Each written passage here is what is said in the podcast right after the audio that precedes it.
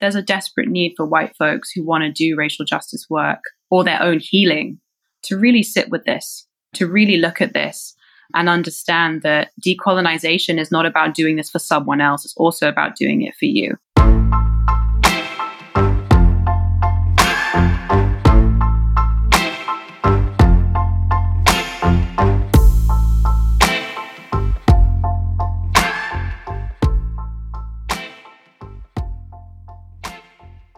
Whoa.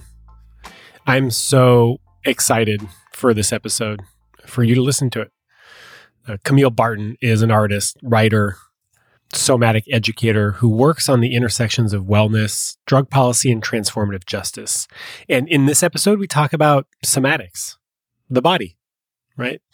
How does trauma show up in the body of Black people and of white people and of people of the global majority? What are some of the causes of ancestral trauma? Right. So, trauma that was lived by your ancestors and passed down to you. And how can we start healing that? How can white people do ancestral trauma work and ancestor work? As in, where do you come from? What is your story? What is your story with oppression? Because if you go back far enough, I'm guessing there is one we touch on the effects of living in a hyperproductive society that values productivity over humans and what it means to come down off of capitalism, uh, the importance of ongoing grief ritual in social justice work, uh, the importance of getting out of your head and dropping into your body. And what can everybody do to get out of your head and to drop into your body? This is a fantastic episode. I'm so, so, so excited to share it with you and so grateful that Camille took the time to share with us their wisdom. My name is Sean Galanos, and this is The Love Drive.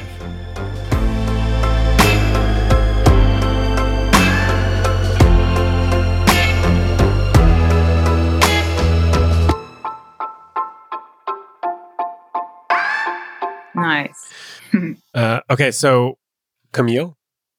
Yes. Could you please introduce yourself? Sure. My name is Camille Barton. I'm an artist, writer, and somatic educator working on the intersections of wellness, drug policy, and transformative justice. Oh, I introduced you correctly on Instagram today with those exact words. Yay! and we have a friend in common. We do. Yeah, we probably have more than one friend in common, but we do have Zoe Bender in common. Mm-hmm. So, like I said earlier, I'm a little out of my depths here. Uh, I usually talk about intimacy, and sexuality, relationships, and communication. Uh, when it comes to racial justice, social justice, uh, trauma and somatics, drug policy, these are not things that I know a lot about, which is why I'm excited that we're talking today. Mm. And I'm kind of curious where do we start with a topic that is huge? Mm.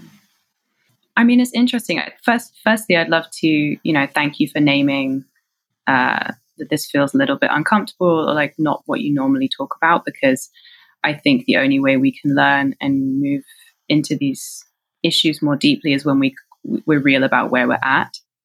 So I think that's a really valuable place to start. Um, and in terms of the subject matter you normally deal with, intimacy and relationships, I think that's also a great place to situate this. That um, in order to have healthy relationships with people who have experienced racism or currently targeted by racism or whose ancestors have been, um, then that is inherently going to be part of the relationships that we have with people of color, people with racial trauma. And so, if we want to be in deeper connection, then it's important to acknowledge the impact this has had on the lives of these folks, myself being one of them, um, and lean into that and work out how we can be in solidarity. So, I think that this has a big overlap with intimacy and connection as well. And I hope that the opportunity we have now to really uh, dive into these issues and start healing them will allow for a lot more closeness mm. and, and deeper relationships between people of different racial groups. Yeah, that's beautiful. Um, you mentioned generational trauma. Mm. I guess we could start talking about somatics and how that shows up because there's this idea that like the body can hold trauma from past generations. hmm And I'm wondering if you could speak about how that shows up and what the impacts of that are. So, somatics is an area that I'm really deeply interested in. Um, embodiment generally is becoming more trendy these days, but somatics is basically an area of research and practice that's looking at uh, the living body, like what it means to be alive in a body and to sense into the world. And for me, the particular interest is looking at how social justice overlaps with this. Like, what does it mean to be alive in a body that is queer, that is black, uh, that is trans, that has been imprisoned? You know, what are the impacts on the living body as a result of these experiences? So it's super interesting way to get a bit deeper into these social justice issues, which for many have been quite heavy with academic terms and you know lots of reading and not so experiential. So I really love the overlap and think it's a, um, a useful way to kind of understand this more from a lived experience perspective. So two authors to reference just from the get go who've done a lot around somatics and racial trauma, particularly from an African American perspective. Resmaa Menakem, um, who's got an amazing book called My Grandmother's Hands. And prior to Resmaa um, doing this work on cultural somatics, I think he was very inspired by Joy DeGruy, who's done a lot of work on what she calls uh, post traumatic slave syndrome. And Joy DeGruy is a therapist and former social worker and did a lot of research on essentially kind of mapping a PTSD diagnosis of post traumatic stress disorder um, but it kind of expanding that to look at a lot of the the patterns and impacts that intergenerational racial trauma has had on Black people. So for anyone who wants to just go deep into some some resources, those are good places to start. To speak about it from my own terms, though, it's really looking at how these legacies of things that were done to our ancestors really kind of live on and are passed down to us um, on an epigenetic level. Mm. So there's a whole area of research within biology, within the sciences on epigenetics, which is kind of looking at which genes um, get switched on or off depending on a variety of factors. And there's quite a lot of interesting research looking at, for example, descendants of survivors of the Holocaust or survivors of folks who were in Japanese internment camps. And their descendants have certain genes that are switched on in their bodies um, that correlate to higher levels of stress and essentially would would make it seem that those descendants had themselves been through the same experiences, which mm. they haven't. They've come later, mm. but their bodies are programmed um, through these genes that are kind of activated to be expecting these kind of very stressful scenarios and to be um, responding to it in that in that kind of way. So I, I don't want to get too um, much more deeply into epigenetics sure. beyond beyond like how I could speak to it accurately. But um, from a social sciences perspective, this is really fascinating to me because it it kind of scientifically gives an argument to say that it's not like people just need to get over it. Mm. Um, that this this thing can just be moved on from. People's bodies have literally been affected and continue to be affected by these experiences that their ancestors have had. So when we think about it in that sense, that's just one way we can see that um, these experiences and traumas from racism are very real and do have a have an impact on our bodies, how we move through the world, um, our stress response, how safe we feel, um, propensity for certain illnesses. Um, yeah, there's a lot that's still being carried and a lot of healing that would be beneficial to do but it's difficult to kind of begin that work if you are living in a society which tells you that a you just need to get over it and mm. b that it wasn't really that bad and c that you know you should just be happy with your lot and um, make the best of it yeah so i think there's yeah a lot that needs to be acknowledged and then we can really begin deeper conversations around how we heal and not just for black people or those with racial trauma but um, the whole all of society really and the ways that we have been complicit in dehumanizing others because of these uh, systems of racial hierarchy. And I guess there's one more thing I just remembered I wanted to say on this. So the current system of racial hierarchy that we have now um, in the West, but also that has affected the globe, is only about four or five hundred years old. It's not that old. It really has a big overlap with the slave codes that were developed during transatlantic slave trade and then the ways that that was further entrenched during colonization. Um, prior to that, you've had different forms of prejudice and um, discrimination, but we this system that we're used to of thinking about whiteness and blackness and the hierarchies that come from that is actually relatively new.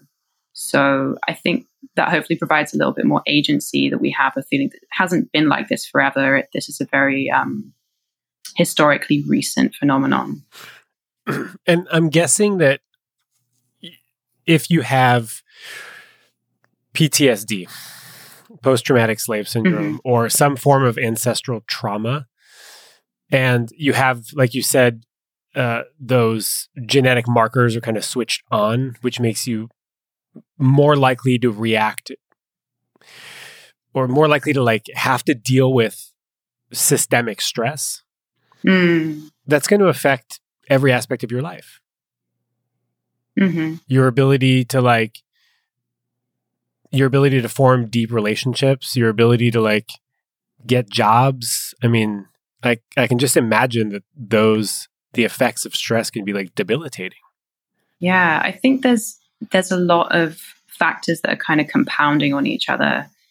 So totally, I think that there there have been biological um, effects. I think from from this kind of legacies of trauma, and I definitely want to research more into, yeah, looking at, at what this shows up as. Um, refresh refresh myself to Joy DeGruy's work, but I think the systemic inequality that has existed, you know, in the United States since its inception, and that continues to exist, you know, in continental Europe as well as many other parts of the world, means that whatever intergenerational factors are already there are like compounded with massive discrimination in most institutions, whether that's in education, in health, accessing housing, um, just all these day to day facets of existence there are barriers and sometimes actively violent experiences um, in just trying to navigate very simple things. And so I think that's what causes what some some social scientists refer to as weathering, um, just specifically used in relation to Black women who often have very different health outcomes when it comes to stress than their white counterparts because it's not just as simple as oh okay I get I get this illness um, you might have the illness and you've already been dealing with microaggressions, you know, for 30 plus years. Um, you've already been dealing with racism in your workplace, in your school, at your job. And it, this kind of has a um, an effect of kind of piling up and reducing, yeah, reducing health, reducing wellness, vitality, mm. not to mention the different realities of care that Black people experience when they actually do go into the health system. So, yeah, I think these things do add up, especially when we consider the realities of kind of systemic oppression in in day to day life. Yeah, it does feel very like it has a compound effect mm-hmm. that just makes it harder to deal. Right? There's systemic oppression. There's systems that are meant to oppress black folks and then add on to that the uh, like an elevated stress state mm-hmm. and that just feels like well it feels unjust obviously but it also feels like feels hard to move through and move past mm-hmm. some of the literature that you uh, passed on to me before we sat down to talk um, we talked about like how to deal with how to like somatically move through this. Mm-hmm. And you know, therapy. Uh, there's a whole bunch of um, embody embodiment practices, and some of those aren't really available to a lot of people. Mm-hmm. I guess I'm kind of curious, like, how do we even start to heal this trauma in the body? Hmm. That's such a good question. Ah, I know it's a big one. yeah, it is. I suppose I can split it up by thinking about um, what folks who identify as white can do and what folks who identify as people of color or black um, or people of the global majority, which is my preferred term, uh, which I'm trying to seed. Yeah, yeah, it's a, it's a good one. people of the global majority. hmm Yeah. Can you just speak a little bit on that just so that we can start seeding it more? Totally. Um, well, if we think of racism as a system having affected, you know, our language, our ways of thinking, this is a case in point that we tend to refer to ethnic minority groups quite a lot. Um, or in the UK, where I grew up, we have a horrible acronym. That's the official acronym. Um, BAME, which is Black, Asian, Minority, Ethnic. So it just lumps together basically every other group of people that aren't white. But there's always this sense of like you are the minority, uh, which may be the case in certain Western countries. But in terms of the global population, uh, the population of the Earth is made up of majority of people who are not white, Mm. and that's something that we tend to forget. Something that um, is not really in conversation when we are considering the impact the Western world has on the entire world in terms of finance and ways of thinking, and you know, there's still quite neo-colonial ways of operating. So I just like the term because it sort of turns that on its head a little bit and plays with it, um, and is actually just factually accurate. Yeah. that non-white people are the the majority of the population of the planet. So I think, yeah, it's it, it- it's just good for people to notice, like if that causes some discomfort, um, you know, breathing into that and just noticing, yeah, what does it mean if that is the reality? And yet we're constantly referring to groups as minorities. Have you found a way to make it sound good as an acronym? Because I feel like that's um, that's sort of a hurdle for adoption. You know? agree, agree. I should also say that this term comes from reevaluation counseling, which is something, yeah, Zoe and I um, have in common. Zoe actually introduced me to reevaluation counseling. And the, te- the, the acronym they use is POGM, so P O G M. Okay. Okay. You, you get okay. POGM. You get rid of the the. Got it. Yeah. And then was it? It was um black, Asian, minority. What was it? The black, Asian, minority, ethnic. It's- That's the UK term. how do they? yeah. Is that BAMI? BAME. Bam. Okay. All right. All right. So Yeah. okay. So so there was two. There was you were going to break the answer down into two: what white people can do and what uh, people of the global majority can do. Yes. Um, I can start with people of the global majority. So for me, I've been actively experimenting on myself since I was in my early teens with dance, and I grew up in a meditation community. So I've also been exposed to that from a young age, but really trying to notice and sense into my body and just track, you know, what's happening if I'm experiencing a moment of discrimination. Is my body tensing? You know, I noticed for a long time that I would clench my buttocks quite a lot if I was, say, in a white dominated space and feeling invisible or hypervisible. Just starting to notice what my body is doing in those moments. And then when I do feel in a safe place later on, um, just finding ways to soften, whether that's through having a really invigorating dance session, doing some breath work, and kind of focusing on allowing tension to release from my body with my exhalation, um, or doing more kind of embodied self regulation strategies such as shaking or TRE, which is a kind of, um, I guess, an organization that does kind of shaking, therapeutic tremoring. But yeah, I really started to experiment with different practices that would allow my nervous system to come down and to relax more after being in stressful situations. I think what can be challenging for a lot of POGM, myself included, is that, you know, many of us experience hypervigilance, which is kind of just having a very, very heightened stress response. um, whether that means, you know, loud noises kind of terrifying, set you off, or um, you have a kind of fear of being watched, feeling just hyper aware of how people are perceiving you to a level that's not very healthy. Um, and when that's happening, there's a lot of freeze in the body or sometimes dissociation. And so if that's your normal, it can be difficult to even notice there's anything out of the ordinary with that. And I think many people, myself included, you know, found ways to self medicate, you know, just to kind of come down a little bit and be able to focus on work or taking public transport or whatever is happening. So I think for me, what's been useful is really getting to know my own stress response, understanding what the what the signals are when I am going into freeze or when I am dissociating and not able to feel my body, mm. um, and then developing tools to kind of get back into my body or to help my nervous system just whew, click down.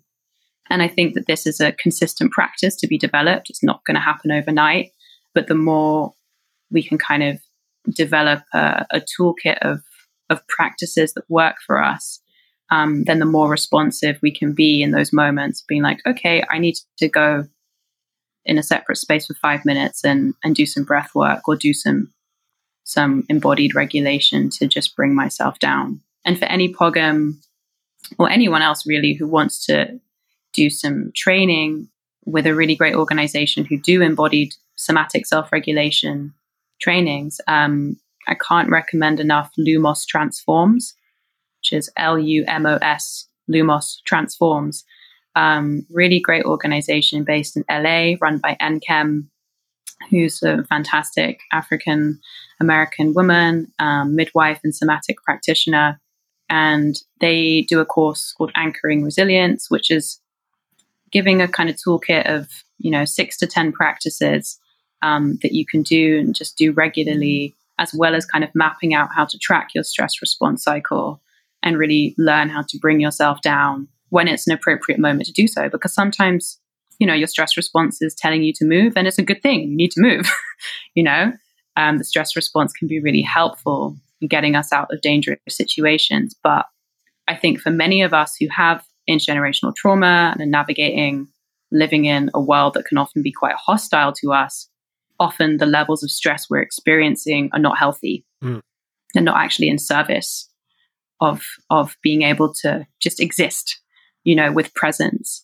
Um, so yeah, I would say if anyone is interested in in doing some training around that, they're really great uh, to work with. And we're, we're gonna I'm gonna link to everything, any resource you share, I will link to in the show notes. Uh, I just want to pause really quick here uh, to maybe talk about like how paradoxical this is. Uh, and and the more I do any work, the more I realize that humans are incredibly paradoxical in, in mm-hmm. everything we do. And I was reading an article and this last week I read a lot of people's experiences around protesting and and there was a white journalist who was walking with a bunch of black folks and there was like flashbang flashbang grenades went off or something and he totally flipped out right because he'd mm-hmm. never been around that kind of stress or like mm-hmm. you know auditory and physical trauma and so he had like these crazy responses right where he like cowered and fell over and and it, what what he saw was a lot of the the people around him didn't even phase them mm-hmm. like mm-hmm. black folks just keeping keep on walking like yeah this is normal like this is mm-hmm. i'm used to this yeah and so that speaks a little bit to the this idea of uh disassociating Mm-hmm. Right. And maybe in a protest, like you're, some people might be used to having those stimulus. And mm-hmm. so we'll just kind of shut that down to keep doing what it is that they're doing, which is like protesting. There's action, there's movement here.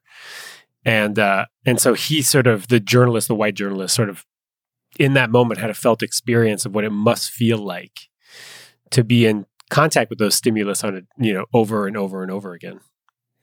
Yeah. I mean, for many people, I guess, who don't know because they don't live in these areas or have to deal with these things, it's like a constant onslaught. If you live in certain neighborhoods that are mostly POGM, mostly African heritage, I used to live in West Oakland and I was teaching um, or working as a youth worker at restorative justice school. And yeah, it's constant that you're hearing sirens. Often there'll be helicopters, just sensory overload.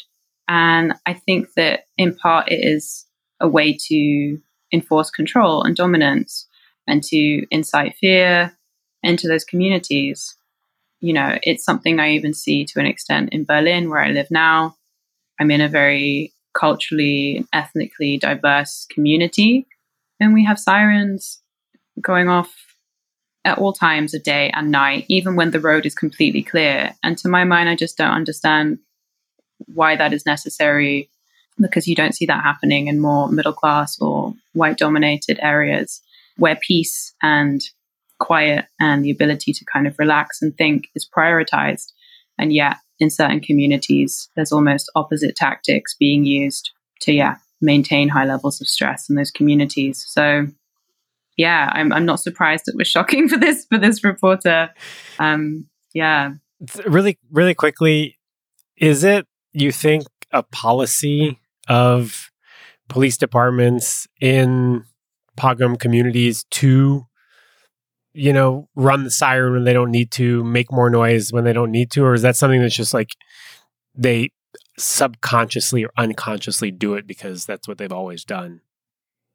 I'm fairly confident that it is a tactic that is being utilized just as um, active harassment of people of color people of global majority is also an active tactic um, you know, I know in the US, there's actually quotas that police departments have to fill in terms of arrests. And so, what they tend to do a lot of the time is to go to these neighborhoods and just harass people who are on the street, who are hanging out with their friends.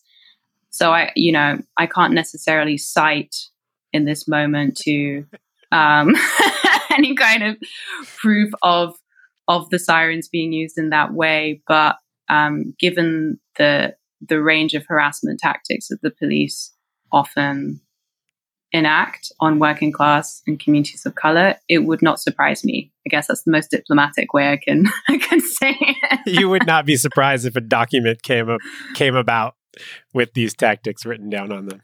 Mm-hmm. Um, yeah. Okay, let's let's go back into it if you're okay with that. Um, do you sure. have other strategies or practices or tools that um, people of the global majority can use to sort of calm the nervous system or practice embodiment? Sure. I think that um, herbal medicine or plant medicine is another really powerful tool, at least in my life. I drink a lot of herbal tea, specifically adaptogens, which are plants that help you regulate your nervous system. So, my one of my favorites at the moment is tulsi. I drink a lot of tulsi if I'm having a hard time before bed, I drink chamomile tea. We have made friends with some plants that just help me um, release stress and again regulate my nervous system so that I can be a more peaceful and functional human. Mm. And then yeah, just practicing joy. Any any kind of activity that allows me to feel joyful and feel pleasure in my body, I think is is a beautiful thing. So for me that looks like dancing, quite frequently. Um, masturbation, I think, is a really underrated tool for, again, joy, pleasure, and wellness. And yeah, just prioritizing rest as well, naps, um, taking naps, especially in this time of the pandemic, you know, trying to work from home and reminding myself, oh, I'm not working from home, I'm working a pandemic. Right. So it makes a lot of sense to to nap and to take time to yeah allow allow my body to catch up with all the information that's um, that I'm sensing into and the overwhelm that can come from that. So yeah, those are just a few a few things that work for me. Are you familiar? Speaking of teas, are you familiar with Gynostemma? I am not familiar with Gynostemma. No. Speaking of adaptogens, um, it is a tea that's used in some Asian cultures. They found it. I, I, I don't remember the country, but in some countries, uh, where they have like the highest number of folks over 100 years old. Wow. And those particular communities drink a ton of Gynostemma.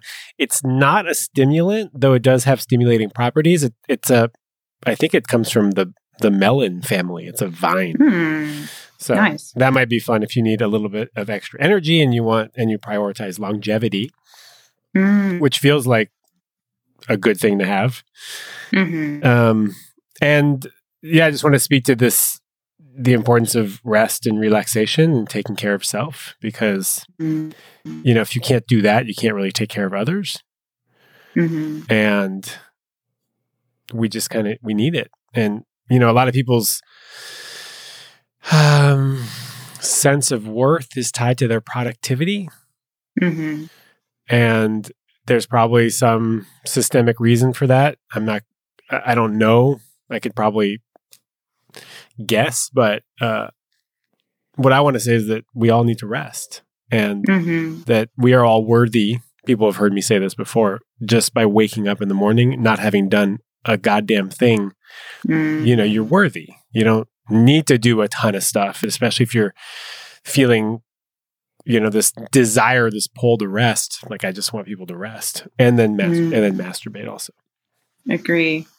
I think that I yeah I totally resonate with everything you're saying around rest, and I think that capitalism and hypercapitalism that we've been living under, particularly since the 1980s, when everything you know went super neoliberal and privatized, there's really been a push to almost have human beings become like machines, Mm. you know, automated and totally tied to productivity is our sense of worthiness, and I think that's for all all people living under capitalism but then you know especially for people who are targeted by racism there's this way that if you grow up in a black family it's very common that you know you'll have several kind of talks with your parents one of which will be well sweetheart you have to work twice as hard to get anywhere you have to be excellent you have to put the work in because you know, you being excellent will mean that you might get considered next to a mediocre white person. Yep. Um, so that's just one of the talks that you you usually get exposed to as a black a black person growing up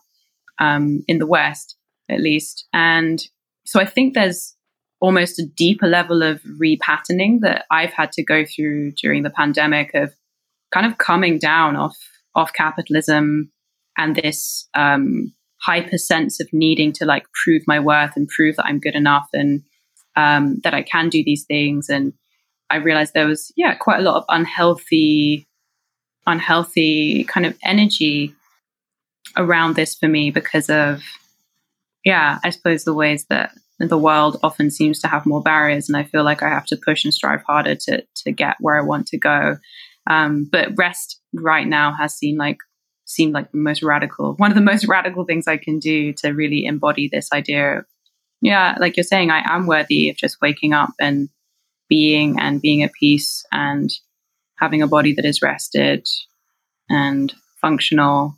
But it's, yeah, it's challenging. It's really challenging to kind of let that go when, um, on so many levels, you're kind of being told that you're not good enough. And then also living under hypercapitalism, where for many of us we don't have the opportunity to rest because we have to work all the time just to kind of make things make things work and that you you might not have you probably won't have access to the same opportunities as Mhm. as like your white counterpart Mm. yeah i mean for me also it's good to to note that i i do have a lot of privilege. You know there are there are things i've had access to that many black people don't and that's real. So even being in a position where i can speak to to these things that i can work for myself um i'm aware there's a certain yeah level of access that i do have beyond what many other black people experience but that makes it all the more important for me to kind of name that and say you know don't see me as the as the rule. I'm kind of i suppose one of the people that would be pointed to as the exception or i guess growing up in a uh, white middle class part of north london you know i was very much uh, kind of groomed to feel like i should be talking on behalf of people things and and that's not that's not the dominant experience for black people going through the education system. Um, and yeah it's it's a weird it's a weird position to be in where you're kind of being told you're the exception. It's part of internalized racism which it's a whole other other portal we could go into. Um, we only have 90 minutes. we don't have enough time to go into all the things. Well, what what I'm committing to continuing to have these conversations because they're deeply important and it is such a huge topic. So, mm-hmm. if you're listening, yeah. to, if you're a listener of the Love Drive and uh, you're curious, we'll keep listening because I will keep having these conversations. Wonderful. So, should we switch to? Do you have other other tools for POGM folks, or do you want to speak to what white folks can do? Because I also have some questions about. we can kind of jump into like why white white people can't dance, and uh. I feel like I feel like this is connected, and I mean it is connected, and I can make it. I can make the connection. So I just want to I just want to say that we're we're going to talk about that. Okay, great, great. Can you make? Wasn't it, can, expecting you to bring that one out, but I'm I'm happy to go there. Well, I mean, you gave I mean you gave me the link, right? So, what, did you want me to read it and not say anything about it? I thought it was I thought it was fascinating. Okay, let's, it is right. Yeah, it is. Yeah. Let, us let's, let's let's bridge there. Can you can you bridge us? Can you bridge us? Yeah, there? totally. Okay, this is a great segue actually. So what I would have said before around tools that white people can use to kind of navigate this work, I think ancestor work is really, really important for white people to be doing, um, always, but particularly in this time. A lot of white friends say to me, Oh, well, I don't even know my family very well, let alone have any idea who my ancestors were.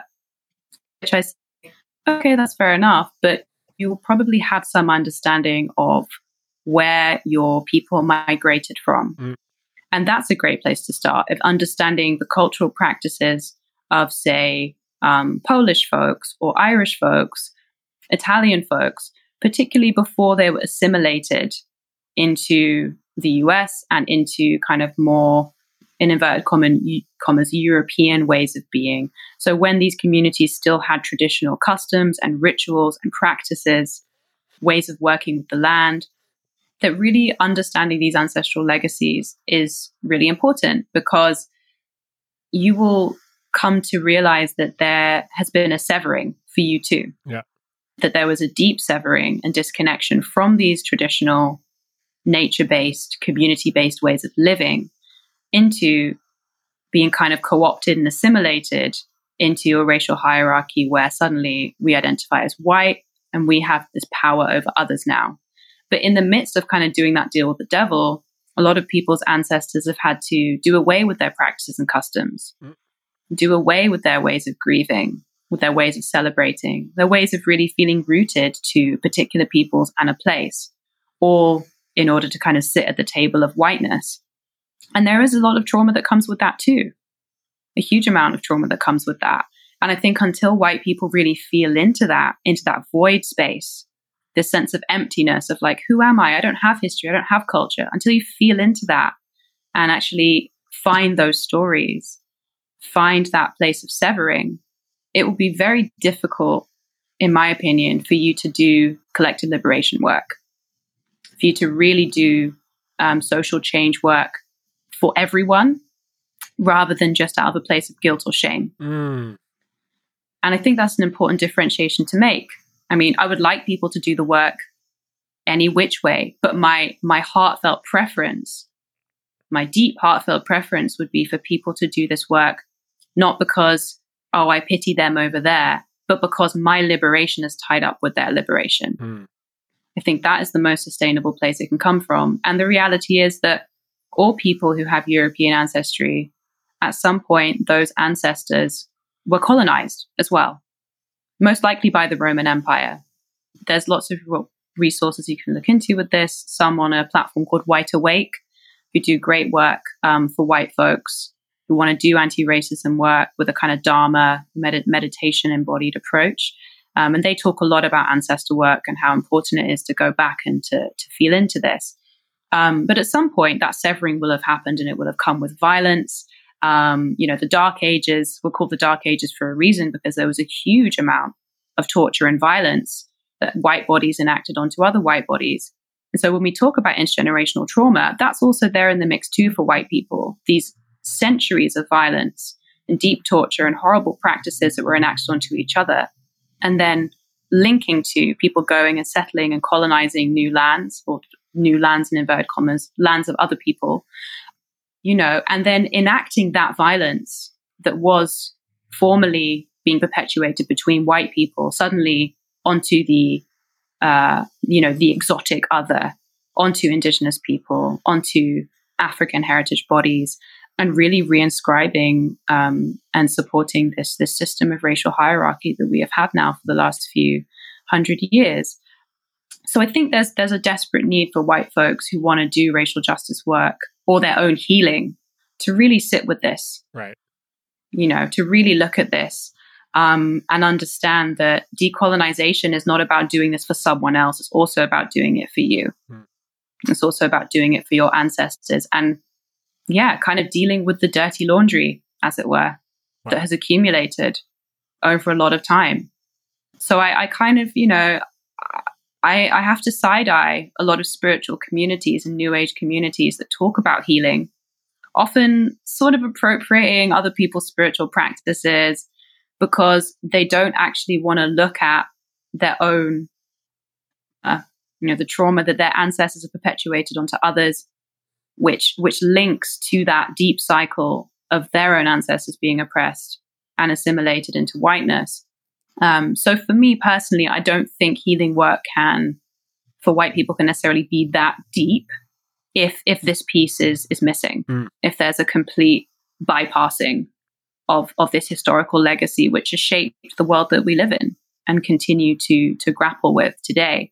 So I think, yeah, reading about this is a great place to start, but also feeling into it and using tools like meditation, using tools like movement and embodied self-regulation as well to to try and regulate your nervous systems as you as you grapple with these topics. Um, as I've said and will be in the show notes, White Awake is a great place to start. Even if for those who are interested in somatics and maybe already have somatic practices, trying to bring that into your daily life. So if you're walking down the street and you happen to be around, you know, people of color, Feel into your body. Notice how your body's reacting. Are you holding tension? Are you feeling safe or unsafe? What is the feeling in your body? Pay attention to that and notice that and breathe through that because that will give you some signals and that will hopefully allow you to become more responsive rather than reactive um, about how you then behave to other bodies and and being able to really check in with your mind and check in with your integrity about how you want to um, how you want to be in relation to others because I think a lot of this trauma as well as the systemic oppression and the media images of of associating black bodies with criminality and all of these things mean that many white people are out there reacting mm. on some feelings mm. on some deep embodied feelings that they don't understand and not using their brains we have to understand that racism is not just about what you're thinking, it's not just about how you vote. It is about embodied trauma and embodied legacies and stories that have been passed down from our grandparents and from their parents, you know, down a long line.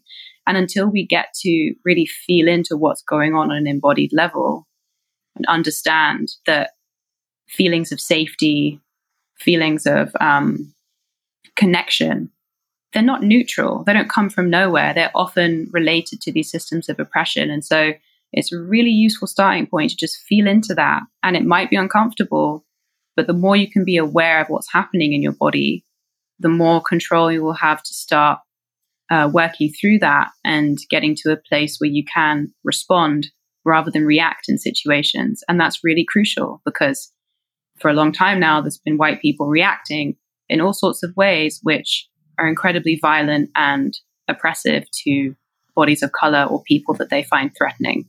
Or, you know, sometimes don't find threatening, but just deliberately want to cause pain and harm to. So it's a spectrum, but I think that's also a great place to start. Oh my God. I don't even know where to start. I mean, it's, so first of all, thank you for for that. Um, it's kind of mind blowing this uh, idea that like if you can't feel into this struggle, like sure you you might be able to help. And you can do some racial justice work. But that's not a great motivator. you can kind of like lose steam with that if you just like feel guilty or you're doing it because you feel like you should do it. And rather to connect with your own story Mm. Uh, in your body, right? Like when was there a severance? And like where do you come from? Mm. Where do your ancestors like what is that story there and how can you connect to that story and how can you connect that story to what's happening right now? Mhm. Is so much more powerful than like, oh, I'm doing this because I think I should. Mhm. uh, or because I feel guilty. So, first of all, thank you for that. Now I'm sort of inspired to go and look at, you know, the story of like how my grandparents went from Greece to Egypt to Australia, Mm. and and then how my dad, you know, ended up in Europe and then eventually in in um, in Canada. Because I don't know the story. I don't know the story. And I don't know the story, you know, that my mom says she's whatever quarter indigenous or something. Like she doesn't know the story. Mm. And so like get curious about like what is that story? Where does it come from? How far back does it go? Mhm. Um so first of all, thanks for that. Second of all, what you spoke about is sort of what I read up on uh, the article you sent me. The roots of white supremacy are in our bodies, and is that by is that by? I don't know if I can pronounce this correctly. That's by Madelanne de Rust I, who's also uh, someone who grew up in Canada. Yeah. DeRust I. Okay, that was the one I was. I wasn't Yeah. sure. Thank you for that. yeah. She's a wonderful, wonderful somatic practitioner, but really working on um, these issues of kind of transformational justice and how we how we can navigate this in the body. Oh, one of the things that came up when I read that was this idea of implicit memory versus implicit association that I found like fascinating, right? Implicit memory being like there's a memory that you have that sort of informs the way you act. So let's say you had a tall kindergarten teacher that was mean to you, you might have implicit bias against tall people Mhm. right? We and that makes sense. We can all like figure that out, right? But implicit association speaks to this idea that if you are often seeing bodies of color, people of color portrayed as criminals on media, on TV, in the news, in stories, then you will have an implicit association that people of color, bodies of color, are criminals. Mhm. And that when you see one, you will have a response in the body Mhm. uh, fear response that this person might hurt you. Mhm. And so you might be the type of person that never would never have like an interpersonal racist argument or situation with somebody, but still have those implicit associations. And that affects how you are in the world. It also affects Mhm. how you think and how you view communities of color. Mhm. I found that like mind blowing. Yeah. Yeah, it really is. Maybe it's just ba- Really? maybe it's basic. I don't know, but to me, it it felt kind of like a perspective I hadn't considered at all. Yeah, I think it opens up a whole new terrain of, you know, what are we doing when we're doing anti racism work or anti oppression work? You know, so much of what I grew up with as an as someone who, oh, you know, if someone calls me an activist, I'm like, cool, great. I don't personally identify as an activist anymore, even though that has been a strong identity for me for most of my life. Um, maybe that's by a different conversation. But part of what turned me off with a lot of traditional activism was how heady it is, how much it's really about words and codes and language, and is often quite, at least in the West, from what I experience, often quite divorced from the body and often quite separate from really feeling into how do we show up and be in solidarity with each other on an embodied level. Like, what does it mean for my body to show care to your body? Like, that was really not part of the conversation. It's like, okay, we're going to protest, we're going to show up here, and we're going to um, we're going to do this action. You know, but in the planning meetings, there'd often be a lot of sexism coming out. A real classic is um, a lot of Antifa groups have so much white privilege stuff coming up. Like, don't take leadership from from people of color aren't trying to get input and just assuming that they know what's going on because they're Antifa. And so, even within these movements that are often working for liberation as such, the same dynamics at play within those communities. Mm. And it's going to take, you know, something else other than having read the right books, being able to have the right conversation, you know, with the right uh, words and phrases. It has to come deeper and actually come into the body and an awareness of what it means to demonstrate solidarity with our bodies, what it means to um, to relinquish power and to give up positions of dominance and stop putting people in subordinate positions. And, um, you know, to really feel into that, we have to be thinking about the body a lot more, as well as these implicit and unconscious ways of acting um, that are so normalized in our society. So I think that, yeah, when we do that, we can actually go a lot more deeper into this work and um, make it more sustainable and transformative. Mm. And so let's draw the bridge to this idea that white people can't dance. Gosh, Sean, what a great transition. I can kind of get there. I think you can get there a lot better than I can. Mm-hmm, mm-hmm. I think we can do it. All right, do let, it. let's go. So, this piece that I sent you is by Tada Hozumi, who is, yeah, definitely one of my brain crushes at the moment. Uh, Tada is, I believe, Japanese heritage, uh, living in Canada and uh, born and raised in Canada. And Tada has a platform called Selfish Activist, and this was one of the blog pieces that I read on Selfish Activist mm, two two years ago, maybe a bit longer ago. It's kind of this idea that is looking at this phenomenon or this trope of like why white people can't dance, why there seems to be a stiffness or an awkwardness sometimes with white people in moving their bodies freely. And it's written this one piece by a former hip hop, da- or current hip hop dancer who is white, who talks about her journey in getting into hip hop and realizing that there was a huge amount of awkwardness and um, discomfort in her body in trying to do these movements. And as she was able to learn um, the dances and kind of get deeper into it, as well as understanding what it took to be in solidarity with um, Black communities, there was this kind of transformation that happened for her internally. And the somatic piece really relates uh, when when thinking about what I was just talking about a moment ago about colonization and the impact, the physical impact that colonization has had on white peoples. And one of the manifestations of that is this kind of um, rigidity in the spine and locking of the hips.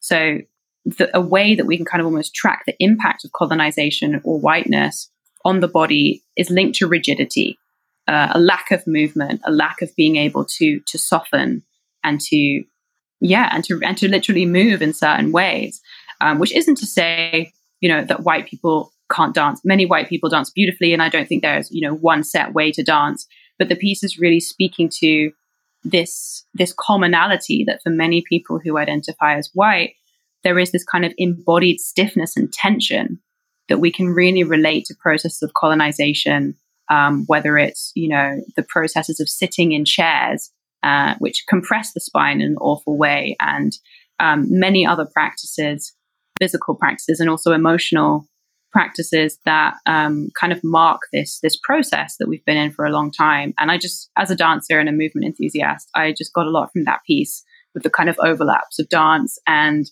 somatics and you know tracking the kind of embodied effects of colonization. Yeah, and I think the way if I understood this correctly or the way I understand it is that um, colonization, there was a disconnect that happened with the body, right? The the price the price of sitting at the table mm-hmm. meant that you had to give up a lot of your culture's movements, practices, uh, mm-hmm. da- forms of dance, and yeah. th- that has basically shut off your ability to feel into your body, and mm-hmm. that that also was a traumatic event. Mm-hmm. And uh, the trauma locks up the use of predominantly can can lock up the use of the the psoas, mm. which is like how you move your hips. Mm-hmm. Like your trunk, like how you move your hips in your trunk, which mm-hmm. can lead to like some awkward movements. Yeah. And it, that's sort of connected to this piece of, I'm hoping that you can speak to the importance uh, sort of the importance of white people to tolerate the discomfort mm. of having these conversations, of doing this work, right? So, and that's also sort of connected to white fragility, right? Like not being able to even tolerate any sort of discomfort when we're talking about racism and what role white people have played in white supremacy. And so, can you speak to the piece of being able to sit with discomfort in the body? I guess a good place to start is by saying that we we all need to grieve. You know, we really need to grieve, not as a one-time thing, but as a as a regular practice. Something I'm doing at the moment is I'm actually researching grief rituals on behalf of an environmental nonprofit. Um, so I'm quite deep into into thinking about grief and understanding that for many traditional cultures or indigenous cultures, um, regular community grieving was essential. Hmm. For example, for the Dagara people of Burkina Faso, every month there would be a community grief ritual um, where community members are expected to be there because if that grief is not processed regularly, it's seen to have a detrimental effect on the whole community. Wow. And in the West, one of the tenets of kind of, you know, industrialized civilization, as many people refer to it, is that we don't have any space for collective grief. We often push towards just seeing the positive all the time, having peak experiences, getting intoxicated, and, you know, just going for these kind of like good or happy feelings or high or, you know, we're really not encouraged to feel into the murky, the shadowy, uh, the pain, the loss that's all there and that is inherently a part of being alive, let alone living in societies uh, where there is so much inequality and, and collective suffering. So I think really beyond just talking about discomfort, this is about grief mm. and being able to cultivate space and time where it is possible to feel the magnitude of the loss, the magnitude of the disconnection, not just from each other as human beings due to racism and systems of racial hierarchy, but disconnection from the earth disconnection from our ancestors, disconnection from ways of living that weren't based around productivity. Mm. I mean, we have a lot to grieve. And I think that it's, again, quite difficult to do this work without doing that. I think that inherent to coming to terms uh, with the way the world has been structured, especially if you're a white person who really, you know, has just been living your life feeling that you're a good person and you weren't aware of these things and you're coming to realize the levels of inequality, it can feel quite um, quite shocking and scary. You know, can bring up a lot of emotions. And so it's really important to allow yourself space to feel that and to cry and to, you know, do some pillow screaming if you need to, you know, to mm. really find ways to give yourself time to um, not be in your head and have to rationally, logically solve this like this is a puzzle to fix, but actually feel, actually feel what these disconnections have meant for the collective and for you and feel the guilt or the shame or the the confusion, the anger, there's a lot in there. So I think that when white people are feeling discomfort around these topics of racism, there's a lot more lurking under the surface mm. um, than they necessarily think. And it does, again, relate to this um, normalization of not feeling and of chasing comfort over actually sensing into the reality of, of how we're living. And I think that, yeah, learning how to grieve and creating space for that is something that we do have to remember because so many of these practices in the West have been lost. But I would highly recommend it for people that are considering doing any kind of social change work to really build that into your your rhythm. Give yourself that time because I, I really am not convinced that these systems will change if we're just coming at it the same way that colonialism has been coming at all of us, um, which is just from the mind and from domination um, we really need to soften and surrender to the feelings and then respond accordingly to that. So find ways to feel into it, you know, and doesn't have to be all at once. Just keep coming back. There are great meditation practices you can do. I think Radical Dharma is a beautiful book that kind of speaks to how to use meditation as a way to sit with deep discomfort and loss and grief. Um, and there are other wonderful books on grief as well, which which might be useful but yeah, just really allowing yourself to feel because we're not going to be able to do this work simply from a cerebral place. It's too rooted in our bodies, and we we need to be sensing more. And it's a huge, like you said, it's a huge puzzle. Mm-hmm. It's it's like it's a lot of work to do this merely cognitively. Mm-hmm. Like I mean, last week I found myself so debilitated trying to figure out how was I going to solve this thing, Mm-hmm. and Mm-hmm. you can't really do anything. I found myself reacting, reacting, reacting, Mm. reacting, and not just like sitting and feeling. Mm-hmm. You know, there was very little sitting and feeling. So I realized that reacting wasn't going to get anything; it was just going to exhaust me, and and I want to be able to do this work like sustainably. Mm-hmm. Um, and yeah, I love this idea of collective grieving, and it's not built into this society, right? We we do all of our grieving behind doors, behind closed doors. People apologize for crying all the time. Mm-hmm. Clients of mine, you know, they say, "I'm so sorry," you know, I might cry, and it's like, well, no, I, you know, I want you to cry. Like I want you to Mm-hmm. sit with whatever comes up. Yeah. Uh, a lot of the questions I get is how can I get over this, whatever this is? How can I get over this? This is the, I mean, I get this on a almost da- near daily basis. How can I get over this? As in, like, how can I bypass it? Mm-hmm. Because it's deeply uncomfortable for me to feel these emotions, for me to feel this sadness, this grief, this pain, Yeah. this discomfort, this shame. Mm-hmm. Uh, and for me, it's you know the the suggestion has always been to f- to just let it move through you, Mm-hmm. to like sit with it, to like you know invite it in for a, a cup of adaptogenic tea, and stay as long as you need to. mm-hmm. Teach me what I need to learn here, and and then you know there's the door whenever you're ready to leave. Um, so I just want to name this real quick. We had in we had uh the intention was for us to talk about somatics and also drug policy. The way we're going right now, I think we could just hit pause on drug policy and make that a separate conversation if you're open to it. Sure. Uh, just so that we don't overwhelm folks and that we can just leave them with the message of the importance of embodiment. Mm-hmm. Um, I'd like to know, other than what you've named, how can we drop into the body? I feel I Mhm. feel like that's a question that maybe a lot of listeners might be having. I think there's a number of different ways to do this, but I often talk to people about the body having its own language. And it's not a language based on words or thoughts, it's based on sensation.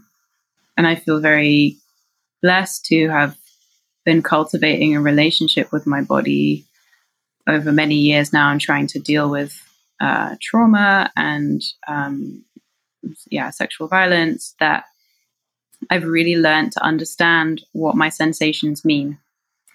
Whereas, again, if you're living under capitalism and we're being taught that our bodies are just productivity machines and we should just suppress any annoying sensations, um, that they're not really us because we're our minds, right? That's kind of the messaging we're receiving. And so, a lot of the time, we're bypassing the language and the signals of the body. So I would recommend for people to really get comfy with just noticing Hmm. what sensations are coming up for you, whether it's when you wake up in your in the in your bed in the morning, maybe before rushing out to get on with your day without touching your phone. You know, connect with your body in some way. You can put a hand over your chest, a hand over your tummy, and just take a few breaths and just notice how is my body feeling right now? What signals is it giving me? And you can maybe come back to that throughout your day. If you're suddenly feeling, you know, a pain somewhere or you're feeling sudden drop in energy, just being able to pause, breathe into your body, and even asking yourself, what are you trying to tell me? And just feel if anything comes up. Um, but really prioritizing learning this different language because our bodies are always communicating with us. It's just a question of whether we're listening and whether we're able to interpret what those signals mean. So I think that in itself is a whole journey to, you know, kind of meander down, but a really rewarding one because it, it underpins everything, in my opinion. You know, our abilities to to be, to exist, to relate to others, there's always sensation attached to that. It's just whether or not we understand what that means and how we can respond to it accordingly. Yeah. So slow, slowing down, slowing down and developing a sensitivity Yeah. towards what's happening in the body. And, and that is going to take some time, especially if you're not used to it. hmm Um, some of the research that you linked, I kind of like went down a little rabbit hole and um, landed on a wiki page for somatic marker hypothesis. Mhm. And um, a fellow by the name of Damasio said that emotions are changes in both body and brain states in response to stimuli. hmm So it's all connected. hmm The body and the brain reacting, trying to tell you something, a message. hmm right? There's a message there. So it's worth slowing down and, and trying to see can you sense into what is that message? Mm, definitely. And this segues, for me anyway, really beautifully to something I'm feeling in the collective right now, which is like a huge amount of urgency Mm. around uh, the need to address racism. And don't get me wrong, this needs to be addressed. It needed to be addressed, you know, several hundred years ago and since then. but I'm feeling particularly from white people who are maybe having this awakening in this moment, this sense of like, oh my goodness, we need to fix this right now. What do we do? Da, da, da, da. And that urgency is not necessarily helpful. Mm. Uh, that urgency might be bypassing you actually feeling into your anger, your confusion, your sadness, your guilt, maybe as to why you didn't want to notice this before or couldn't see before. And there's a deep value in actually feeling those things because it will allow the work to be deeper and more sustainable. I'm not saying don't go out and protest. Please go out and protest. Do what you need to do to show up. But at the same time, realize that this is not going to happen overnight. I'm excited for the gains that are being made, but I have the feeling that we're going to need to do, you know, continual work to really get where we need to go. And so this has to be sustainable if this is not just going to be a fleeting moment or a trending thing. Um, and to make it sustainable, it means getting out of this sense of urgency and being able to be more present with what is happening and responsive rather than reactive. Which again, show up, do what you need to do, but also really feel into what's going on. Yeah. Uh, it's a marathon, not a sprint. hmm And that said, you can check your voter registration at vote.org. You can register to vote at vote.org and you can vote by mail or like get a ballot at vote.org. So if you're in the Mhm. United States, please go to vote.org and check your registration, see if you're registered. And, and if you're not, you can register. And then you can get also reminders for when your local, state, and federal elections are coming up. Um, is there anything else that we would be doing a disservice if we didn't touch on knowing that this is a marathon and not not a sprint? Hmm. Um, yes, I would say that some of the most crucial and sometimes the hardest work to do is with our own families. Hmm. It's really, really important to begin to have conversations with your family about these issues, about racism, about your ancestors, you know, about who who did your ancestors who might have been immigrants into the US, you know, who did who did they um, who did their whiteness exist in relation to? Mhm. Um, and I think that once you can sort of have these conversations with your family, then it's really it's much easier to have them with other people. Um, and because your family, you know, hopefully love you and, and feel connected to you and invested in you in some way, there's more buy-in that you can have um, in order to really talk about these issues. There's a couple of tips I would give though about how to do this well. Yes, please. Yes, yes, please. I have done it not well. I'd love to do it better. hmm I think uh, the two the two C's is something I, I give to people come with curiosity and compassion. again, in the way you were saying this is a marathon, not a sprint, you are very unlikely to change your parents' views around racism in one conversation. That's probably not going to happen and therefore should not be the goal. An ideal goal is to be able to have a healthy, continual, curious conversation with each other that can evolve over time, that is grounded in compassion. And you, as a person who may be in your awakening process around anti racism or racial justice, hopefully can lean into compassion for yourself for not having been doing this work before or not having been seeing this as, a, as an issue you needed to dedicate time to, and hopefully transfer some of that compassion to your parent, to your sibling, to your aunt, to your grandparent, who has also been steeped in and living in a society so entrenched with these ideas of racial hierarchy. By being able to offer some compassion to them, it means you're not going to blow up at them the first time they say a comment that's ignorant or using some language that's outdated. Because if you do blow up at them at that point, it's very unlikely that they're going to want to continue having a conversation with you. So the more you can ask questions, you know, if they do say something that's ignorant, uh, one of my favorite things to say is, tell me more about that. And what do you mean by that? Mm. Like really getting them to think about it for themselves because if they do that, then they'll probably have a realization that it comes from some stereotype, or they'll have to actually sit with, you know, where that's coming from. And at which stage you can ask more questions, but sort of seeing it as a process of excavation rather than um, a tick box. and I think that many people, understandably, who are coming into this work feel a lot of feelings, feel anger, feel disappointment, and that's going to be heightened if you're speaking to your family member and, you know, you're just like, why don't you get this? It's so disappointing. It's so upsetting, you know, added into all the additional patterns and family stuff you might have going on anyway. So it really is a, a skill set to be able to practice, um, you know, in small moments, bite sized chunks, starting to dip your toes into this subject matter and really holding out for compassion and sensitivity and curiosity because once they get curious, then that will spiral their learning as well.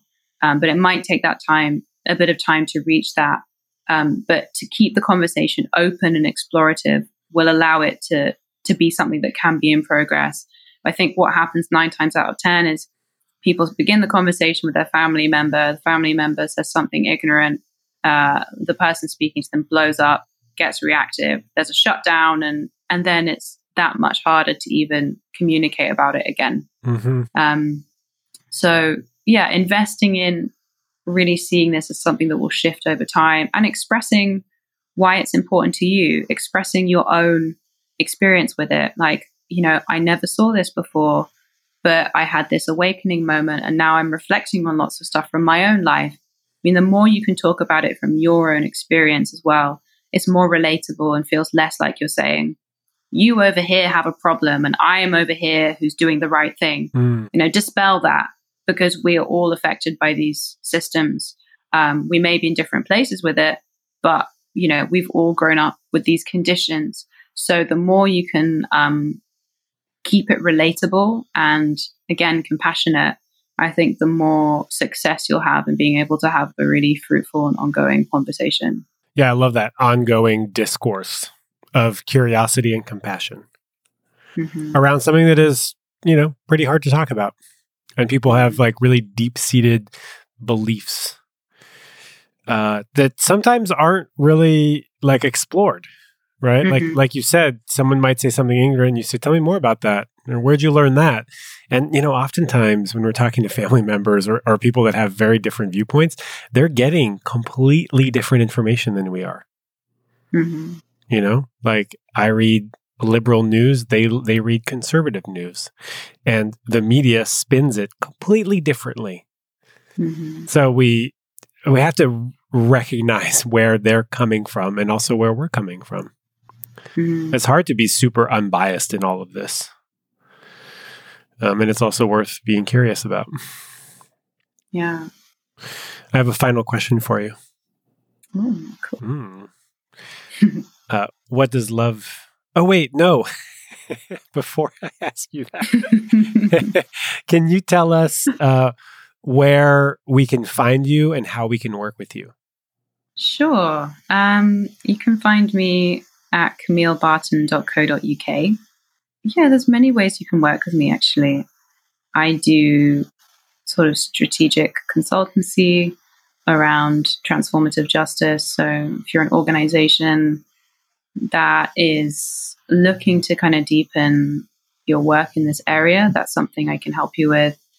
I also do quite a lot in the realm of psychedelic research, um, again, working with organizations or people who are interested in learning more about the war on drugs and understanding how to really allow drug policies that are being massively reformed right now to really work in service of people who've been most harmed by the war on drugs, which tend to again be black folks, people of the global majority, indigenous folks.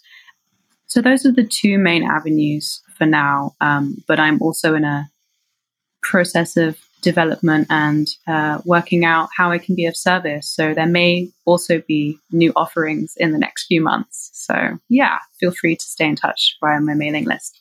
Perfect. And I would be thrilled to continue this conversation at another another time to talk about drug policy and also psychedelics, which I just watched a documentary on the healing powers of ayahuasca, and mm. um, very, I'm very, very curious. So if you if you'd come back, I'd love to have you back.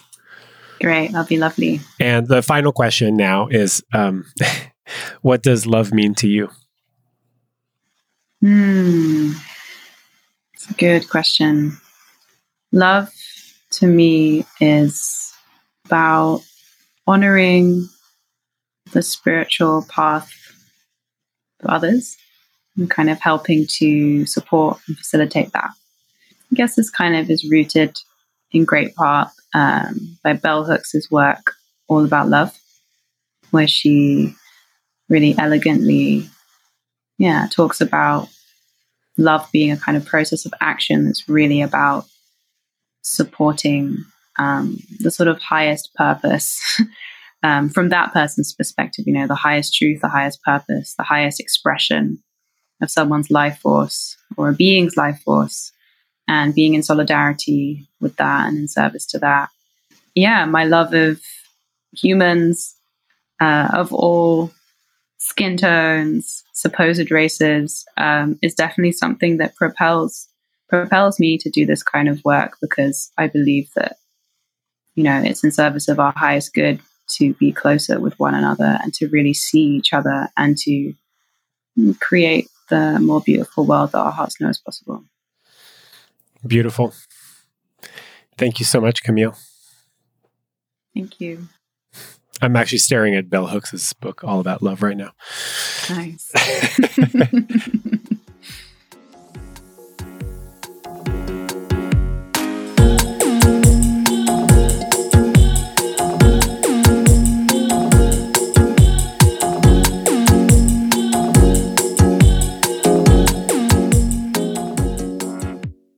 Thank you for spending this time with Camille and myself this week, learning about trauma and what you can do to start healing. And don't forget to look at the show notes. There are a ton of resources. And if you have any questions at all, don't hesitate. Send me an email, sean at thelovedrive.com.